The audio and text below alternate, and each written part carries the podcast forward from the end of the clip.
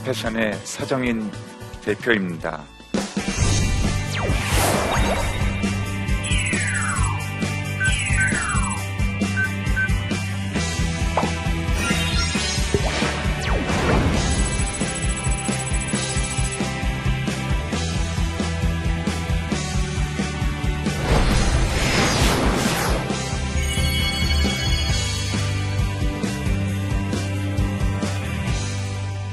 패션을 통해서 하나님께서 이루시는 일들은 먼저 저를 향한 하나님의 사랑을 확인할 수 있었습니다.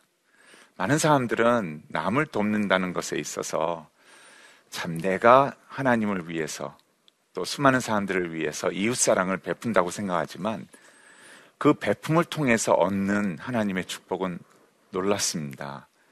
그래서 저의 가정의 이야기를 또 저의 삶의 변화의 이야기를 함께 나누고자 합니다. 참 여러분들이 어, 저를 지금의 서정인으로 보신다면 이전의 서정인을 모르시죠. 그래서 그의 가장 진정성은 옆에 만약에 제 아내가 와 있다 그러면 아마 여러분이 들으시고 이전의 저의 모습을 들은 후에는 다르게 볼 것입니다. 저런 인간이었구나 라고 생각할 겁니다. 사람들은 살아보기 전에는 모른다고 얘기합니다. 그리고 살한 후의 때에 진정한 축복과 행복이 자신을 통해서뿐만 아니라 상대방을 통해서 얻는 그 기쁨을 누릴 수 있다면 그것은 가정의 행복으로 번져나가기 시작합니다. 저는 컴패션 전에도 목사였고 또 대학가를 함께 했던 가르치는 자이기도 했고 여러 가지 일을 했지만 컴패션을 통해서 얻은 것은 너무나도 큽니다. 어떤 사람이었는지 이전에 서정인에 대해서 말씀을 드리면 저는 부모님과 함께 일찍 이민을 갔습니다.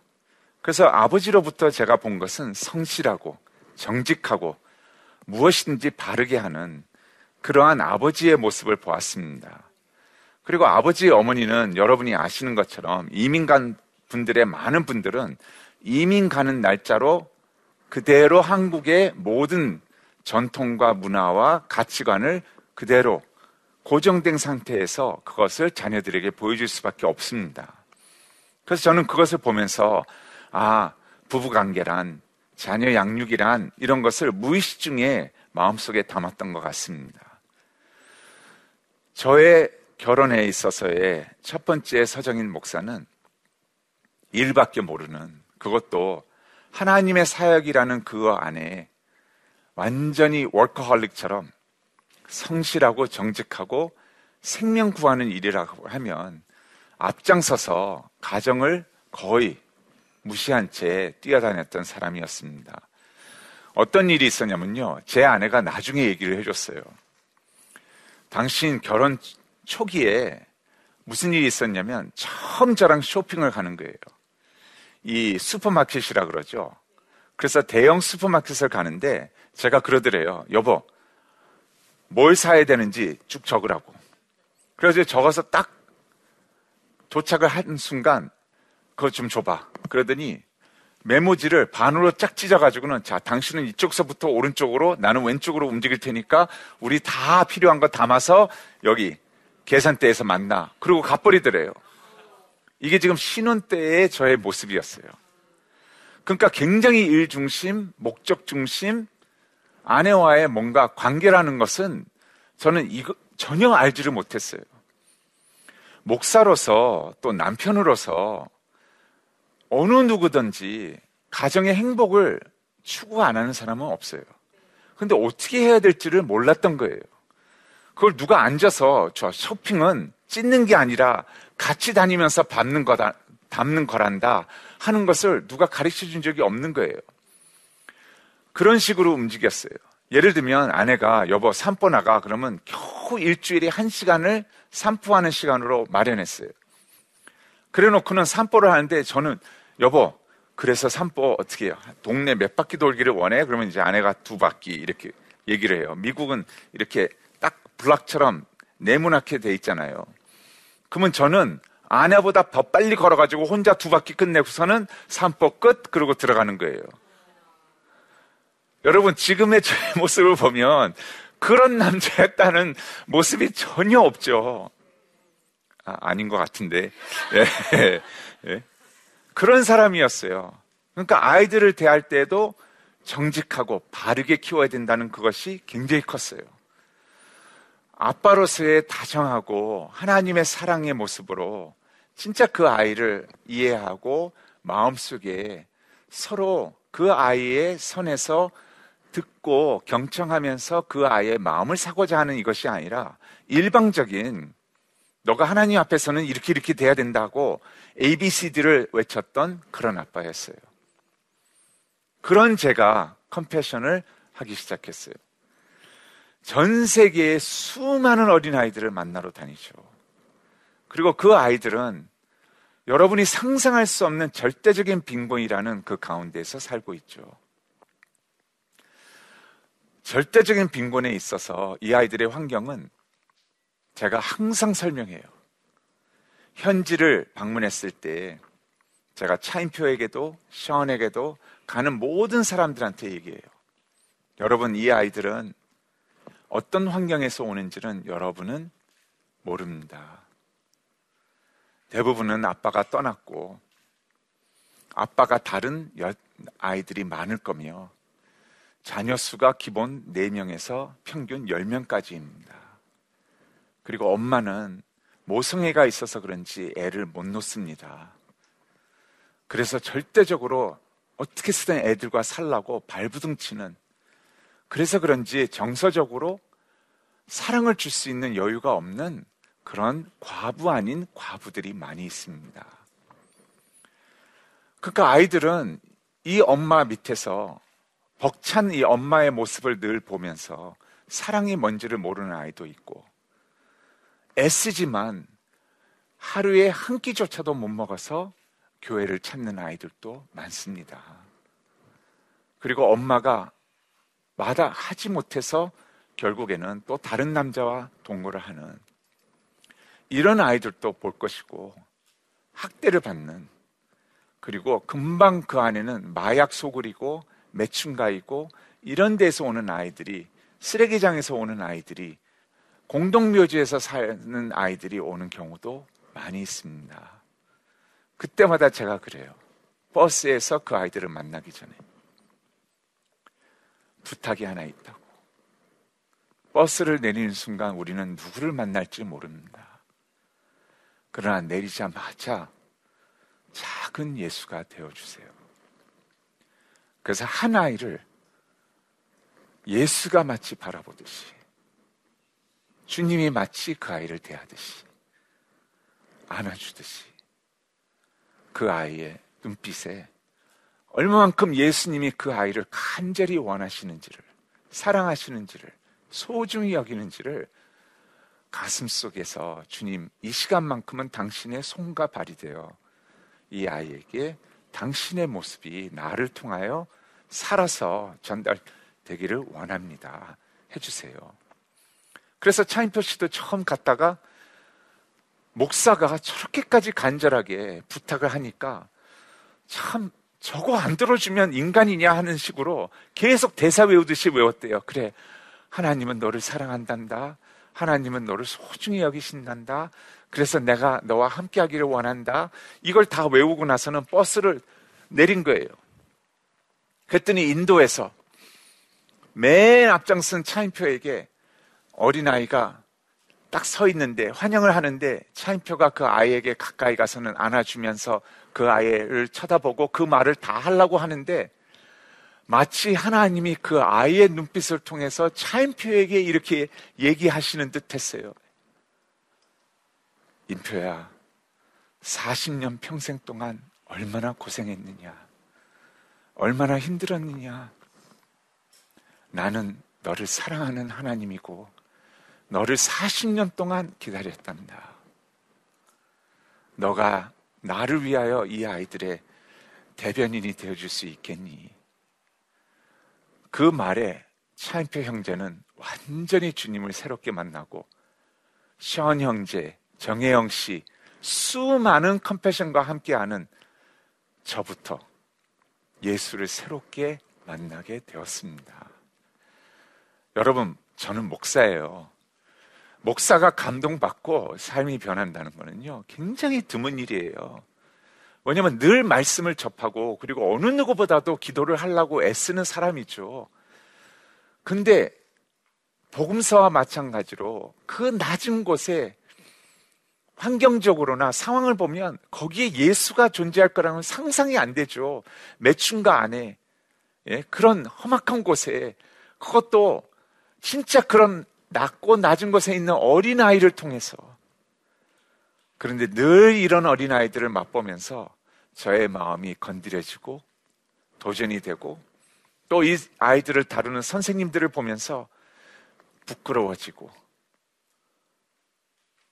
제 마음 속에 더욱더 그 예수를 만나기를 원합니다 라는 간절함이 생기게 되었습니다. 이 많은 것들을 통해서 이게 반복적으로 있다 보니까 우리가 그렇잖아요. 예수 만난 간증은 다 똑같은 것 같은데 각 사람의 그 주님 만난 흔적은 너무나 새롭죠. 그리고 감동이죠. 그와 마찬가지로 이러한 일들이 반복되면서 오히려 제가 얘기했던 주님의 눈길이 되어주세요. 단 1초를 바라본다 하더라도, 단 10초와 이 아이와 함께 하더라도, 한순간 안아준다 하더라도, 주님이 하는 것처럼 해주세요 하는 것이 저를 얼마나 변화시켰는지 모릅니다. 돌아와서 회사원들은 얘기합니다. 대표님들이 돌아와서 우리를 바라보는 눈길이 달라졌습니다. 우리를 대하는 모습이 달라졌습니다. 저희 애들이 뭐라 그러는지 아세요? 아빠랑 대화가 되기 시작합니다. 아빠의 눈빛이 매서운 눈빛이고 그저 바르게 키우려고 하는 눈빛이 아니라 이제는 너무나 자상하게 다가오는 그래서 아빠를 좋아하게 되는 저희 아이들이 이랬어요. 아빠 어디 계시니? 그러면 몰라요. 그런 아이들이었어요. 아빠는 새벽에 나가서 밤늦게 들어와요. 그런 아이들이 아이들도 어느 정도 나이가 되었을 때 같이 데려갔어요. 그리고 용돈을 모아서 본인들도 후원하게 했어요. 편지가 오고 갔어요. 온 가족이 같이 기도를 해요. 조그마한 아이들이 식사 때에 그 아이들을 생각하면서 밥을 남기질 않아요. 소비하는 모습이 달라졌어요. 그렇게 아이들이 하나하나가 변하면서 여러분 상상이 되세요? 고등학교 딱 들어갔는데요. 컴패션 동아리를 만들었어요. 그래서 제가 그랬어요. 야, 남들이 보면 너희들의 진정성보다는 이 컴패션 하는 대표의 애가 컴패션을 만들면 가족이 다 해먹는 것처럼 느껴지지 않나고. 근데 애들이 어떻게 바뀌었는지 아세요? 몇 번을 다녀오더니 그전에는 아빠 어디니? 아빠 또 나가요?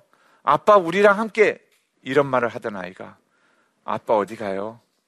아빠가 또 필리핀의 이 어린아이들을 위해서 나가서 강연을 해야 된단다. 그러면 애들이 뭐 하는 줄 아세요? 삼형제가 엄마를 부르더니 아빠 몇 시에요? 우리 기도할게요.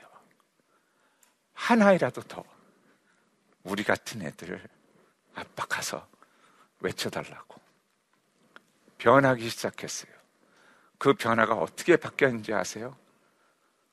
자기와 같은 어린아이들을 함께하는 아빠라는 아주 자랑스러운 자부심을 가진 어디에다가 얘기를 해도 부끄럽지 않은 그런 아빠로 아이들이 가슴 속에 하나님이 새기신 것 같아요. 그러면서 아이들은 기도를 하기 시작해요. 그러면서 저는 또뭐 어떤 일들을 했냐면 아이들과 함께 그렇게 물었어요.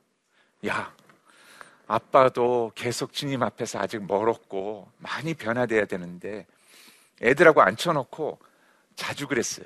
아빠가 바뀌어야 할 부분들을 얘기해 달라고. 운전할 때 어떤 때 예, 예수님 같지 않고 예, 대화할 때 어떤 모습이 예수님 같지 않고 그런 걸 얘기하라 그러면요. 처음에는 얘기를 안 했어요. 그러나 자주 그것을 하고 기도해 달라고 부탁하고 같이 기도하고 이러는 가운데 애들은 얘기를 해주기 시작했어요. 아빠 솔직히 이럴 때 아빠가 왜 그렇게 화를 냈는지 몰랐어요. 모르겠어요. 하면서 얘기를 해주기 시작했어요. 여러분, 이 결과가 어떤지 아세요? 애들이 전부 다, 저는 이제 모든 식구가 저만 역 이민을 한 거거든요, 한국에. 이 컴패션 일을 위해서. 그러니까 친척과 부모와 형제는 다 미국에 있어요. 그래서 애들이 대학교 때는 다 미국으로 갔어요. 거기서 공부를 하는데 떠나면서 편지를 써놓고 갔어요. 제가 한번 읽어드릴게요. 나는 하나님께서 아빠를 아빠로 주신 것이 얼마나 감사한지 몰라요. 아빠는 내가 진심으로 추구하는 롤 모델이라는 것을 알아줬으면 좋겠어. 아빠의 긍정적인 모습과 겸손한 모습이 나에게는 늘 깊은 인상을 주었어요. 아빠는 늘 솔직하게 자신의 어려움과 실수를 우리와 함께 나누고 우리한테 용서를 구하고 그리고 같이 기도해 달라고 부탁하면서 얼마나 바뀌고 있는지 우리에게 물었던 그 모습은 나에게 많은 배움을 주었어요. 나를 무조건적으로 사랑하고 도와줘서 여기까지 오게 된 것 다 하나님의 은혜라고 생각해요. 아빠를 주신 하나님께 감사하고 사랑해요. 사랑하는 형훈이가. 이렇게 무뚝뚝하고 바른 것만 생각했던 저를 이렇게 바꿔놓은 하나님의 은혜는 저는 컴패션이라고 생각해요. 하나님의 그 극률하심과 자비와 사랑하시는 그 마음을 실제 현장에서 나에게 향해 있다는 것을 오히려 깨달으면서 내가 자연스럽게 변하는 그것을 체험했습니다. 그리고 제 아내도 생일 카드를 이런 카드를 준 아내 보셨어요? 고마워요. 네. 생일 카드를 이런 걸 줬어요. 그래서 제가 아내한테 허락받고 가져왔어요. 이걸 나눠도 되냐고. 여보 생일 축하해. 나는 요즘에 당신 모습이 참 좋아. 예전보다 더 부드러워지고 상냥하고 유연하고 점점점 그런 당신과 함께하는 삶이 참 고맙고 행복해. 그리고 항상 우리 가족의 리더로 흔들리지 않고 우리를 표대를 향해 인도해 줘서 고마워. 다시 한번 생활, 생일 축하하고 사랑해. 해서 아내가 여러분 이 카드를 하나님이 주셨다고 생각해요. 저는 아내에게 있어서 이 카드를 참 너무나 받고 싶었어요. 마음속에. 근데 십몇 년이 걸렸어요. 예. 첫 번째 결혼하고 얼마 안 돼서는 이런 말이었어요. 여보, 왜 결혼했어요? 저 목사예요. 누구보다도 행복을 원하는 하나님의 천국을 만들고 싶어 하는 마음이 주님 앞에 주님의 사랑과 타치를 받았을 때 자연스럽게 변화되는 일이 있었습니다. 그랬을 때 아이들을 양육하는 법도 달라졌고요. 그러면서 아이들이 너무나 참 감사하게 키워주고 이건 하나님의 은혜라고 생각돼요. 그것은 하나님께서 컴패션을 통해서 오히려 나는 한 어린이를 손을 잡았다고 생각하는데 이 아이를 통해서 차인표 씨가 그 눈길을 통해서 예수님을 새롭게 만난 것처럼 저에게 수많은 새롭게 만나는 예수를 가슴 속에 심어주셨기 때문에 또 그 변화를 보는 아이들이 아빠를 좋아하고 함께하고 온 가족이 하나님 앞에 살아서 가족 모임을 제일 좋아하고 지금도 27살이고, 그리고 24살, 19살인데도 남자의 셋이 가족 모임이라 그러면, 가족 바캉스라 그러면 자기 베케이션을 가족 모임 시간에 맞춰서 같이 시간 보내기를 원하는 네, 그런 아이들로 하나님께서 축복해 주셨습니다. 이 동일한 축복이 여러분 한 분한 한 분에게도 함께 하시기를 간절히 축원합니다. 감사합니다.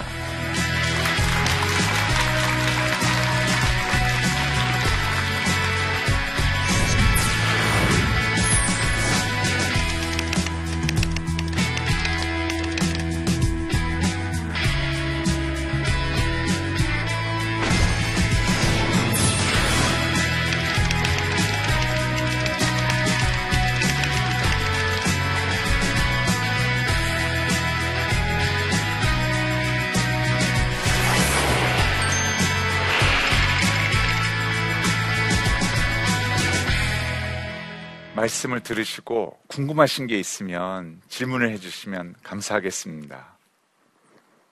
예. 그 워크홀릭이라고 하셨는데 네. 컨벤션 맨 처음 맡으셨을 때 어떤 다짐으로 하시, 하시게 되셨는지. 아 컨벤션 시작을요. 뭐 애들을 좋아하고 이랬던 건 전혀 아니에요. 근데 어떤 일이 있었냐면 컨벤션에서 연락이 왔는데 한국 때문에 시작이 됐고 한국에서 이제 수혜국으로 철수를 하고 후원국으로 들어가는데 한국에서 컴패션을 통해서 자라난 지인들이 자발적으로 모여서 다시 들어와 달라는 요청에서 하나님의 뜻이라고 확인을 하고 들어가는데 당신 하겠느냐. 그래서 제가 컴패션이 뭐냐 그랬어요. 근데 두 가지가 너무 분명했어요. 하나는 전 세계에서 너무 투명하다, 정직하다. 이 이상 점수를 받을 수 없다. 그거와 하나님이 너무 기뻐하시는 생명 살리는 일이다. 그것도 그냥 살리는 게 아니라 도움을 주는 게 아니라 유일하게 신앙으로 아이를 대학교까지 키워내는 그래서 하나님의 사람으로 그 땅의 지도자로 만드는 그것이 컴패션이 하는 일이다. 그냥 일시적인 도움이 아니라 애 키워내는 일이다. 이 얘기를 딱 들었을 때 이 말이 너무 분명하다면 이건 하나님이 너무 기뻐하시는 일일 텐데 하면서 아내한테 얘기를 했어요. 그랬더니 저보다 아내가 아주 확신을 갖고 한국에 나가겠다고 짐을 싸기 시작했어요. 그때 미국으로, 미국에서 살고 있었을 때거든요. 그래서 저는 그래요. 컴패션 시작부터 지금까지 모든 것은 물론 하나님의 은혜지만 그 다음으로 와이프를 잘 두면 예, 하나님의 인도하심에 순종을 할 수 있는 남편이 된다. 예, 그래서 와이프 말 잘 듣는 남자. 예, 가장 축복받고 행복을 누릴 수 있는 자다. 이렇게 확신합니다. 예. 혹시 답이 되셨나요? 예. 혹시 다른 질문 또 있으신가요? 예. 바로 옆에 계신 분이 네. 또 질문하시네요. 네, 안녕하세요. 인천에서 온 박은미입니다. 네, 네 국민국가 돌면서 어떤 어린이들을 보면서 예, 변화가 되셨는지 예, 좀 알고 궁금해요. 너무 많아요. 여러분 우리 아프간 사건 아시죠? 저는 그런 일 당해봤어요. 이 그룹을 데리고 들어가는데 장갑차 두 대가 딱 쓰더니 이건 또 에콰돌이에요. 예를 들면 딱 쓰니 뭐 기관총 뭐 전부 다 들고 청년들이 버스를 쫙 에웠었어요. 야 이거 무슨 일이야 하고선 전부 다 주시하고 있는데 버스 문을 딱 열더니 목사님이 그러니까 컴패션은 모든 프로젝트가 현지 교회거든요. 목사님이 밖을 딱 얼굴을 내밀더니 껌파시온 딱 그러니까 모든 그 청년들이 껌파시온 딱 그러더니 저희를 오히려 교회 앞에까지 에스콜트 해가지고 예, 안전하게. 이유가 뭔지 아세요? 그분들의 아이들이 교회 안에서 예수님을 만나고 찬양하면서 교회가 그 아이들을 너무나도 잘 키우고 있기 때문에 아이들의 변화가 너무나 놀랐기 때문에 이 부모로서 다른 거는 몰라도 자기 눈앞에 변하는 아이들은 부인할 수 없거든요. 예. 저희들을 전부 데려가는 그런 일들이 있었어요. 여러분, 많은 사람들이 같이 갔을 때 무슨 얘기를 하냐면요. 얘네들 진짜 가난한 애들 맞아요. 왜냐면 너무 밝고, 너무 당당하고, 너무 깨끗하고 마치 우리 애들 같아요. 그래서 모두 다 안 믿어요. 얘들 진짜 그런 애들 맞냐고. 신혜라 씨도 그랬어요. 처음, 처음에. 그래가지고 아무나 지명하라고. 그래서 그 집을 데려가면 모두 뭐라 그러냐면 이게 연결이 안 되는 거예요. 네. 션 정영도 그랬어요. 그 집을 방문했는데 천국이 그 안에 있는 거예요. 그 하나아이가 교회에서 성장하면서 변화가 얼마나, 얼마나 큰지 엄마 아빠가 다 예수 믿게 되고 천국을 이루면서 제가 변하는 것처럼 그들도 변하니까 정희영 씨가 아니 어떻게 이런 환경에서 저 예수는 어떻게 저렇게까지 하면서 감동이 있고 변화가 있는 거예요. 그것을 본 사람들은 무엇을 갖고 돌아오는지 아세요? 나에게 관심 있으신 예수를 만나고 돌아오게 됩니다. 그리고 그 전염성은 너무나 놀랐습니다. 이런 참 놀라운 축복을 여러분들도 전염을 시키시는 그런 삶이 더욱 확장되기를 간절히 원합니다. 다시 한번 감사드립니다.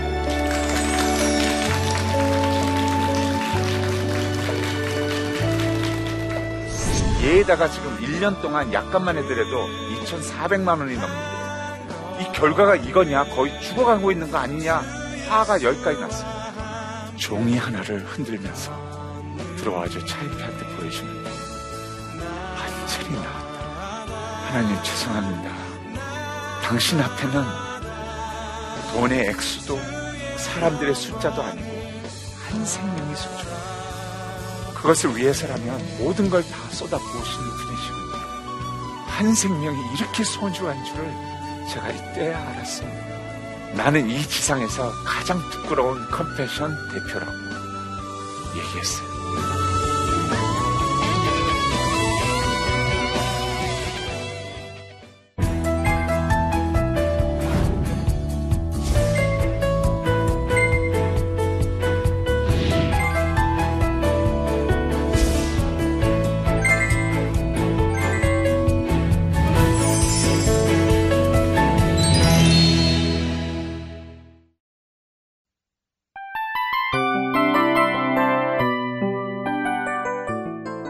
이 프로그램은 청취자 여러분의 소중한 후원으로 제작됩니다.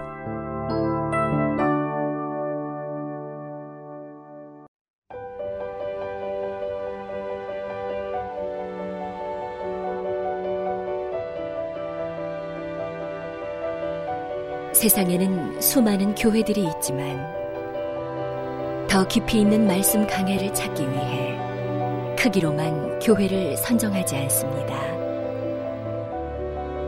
보다 좋은 영적 콘텐츠를 더 많이 나누기 위해 방송비를 받지 않습니다. 1년 365일 복음만 전하고 싶어서 우리는 광고를 하지 않습니다. 온누리의 복음을 땅끝까지 CGN TV와 함께 땅끝 성교사가 되주세요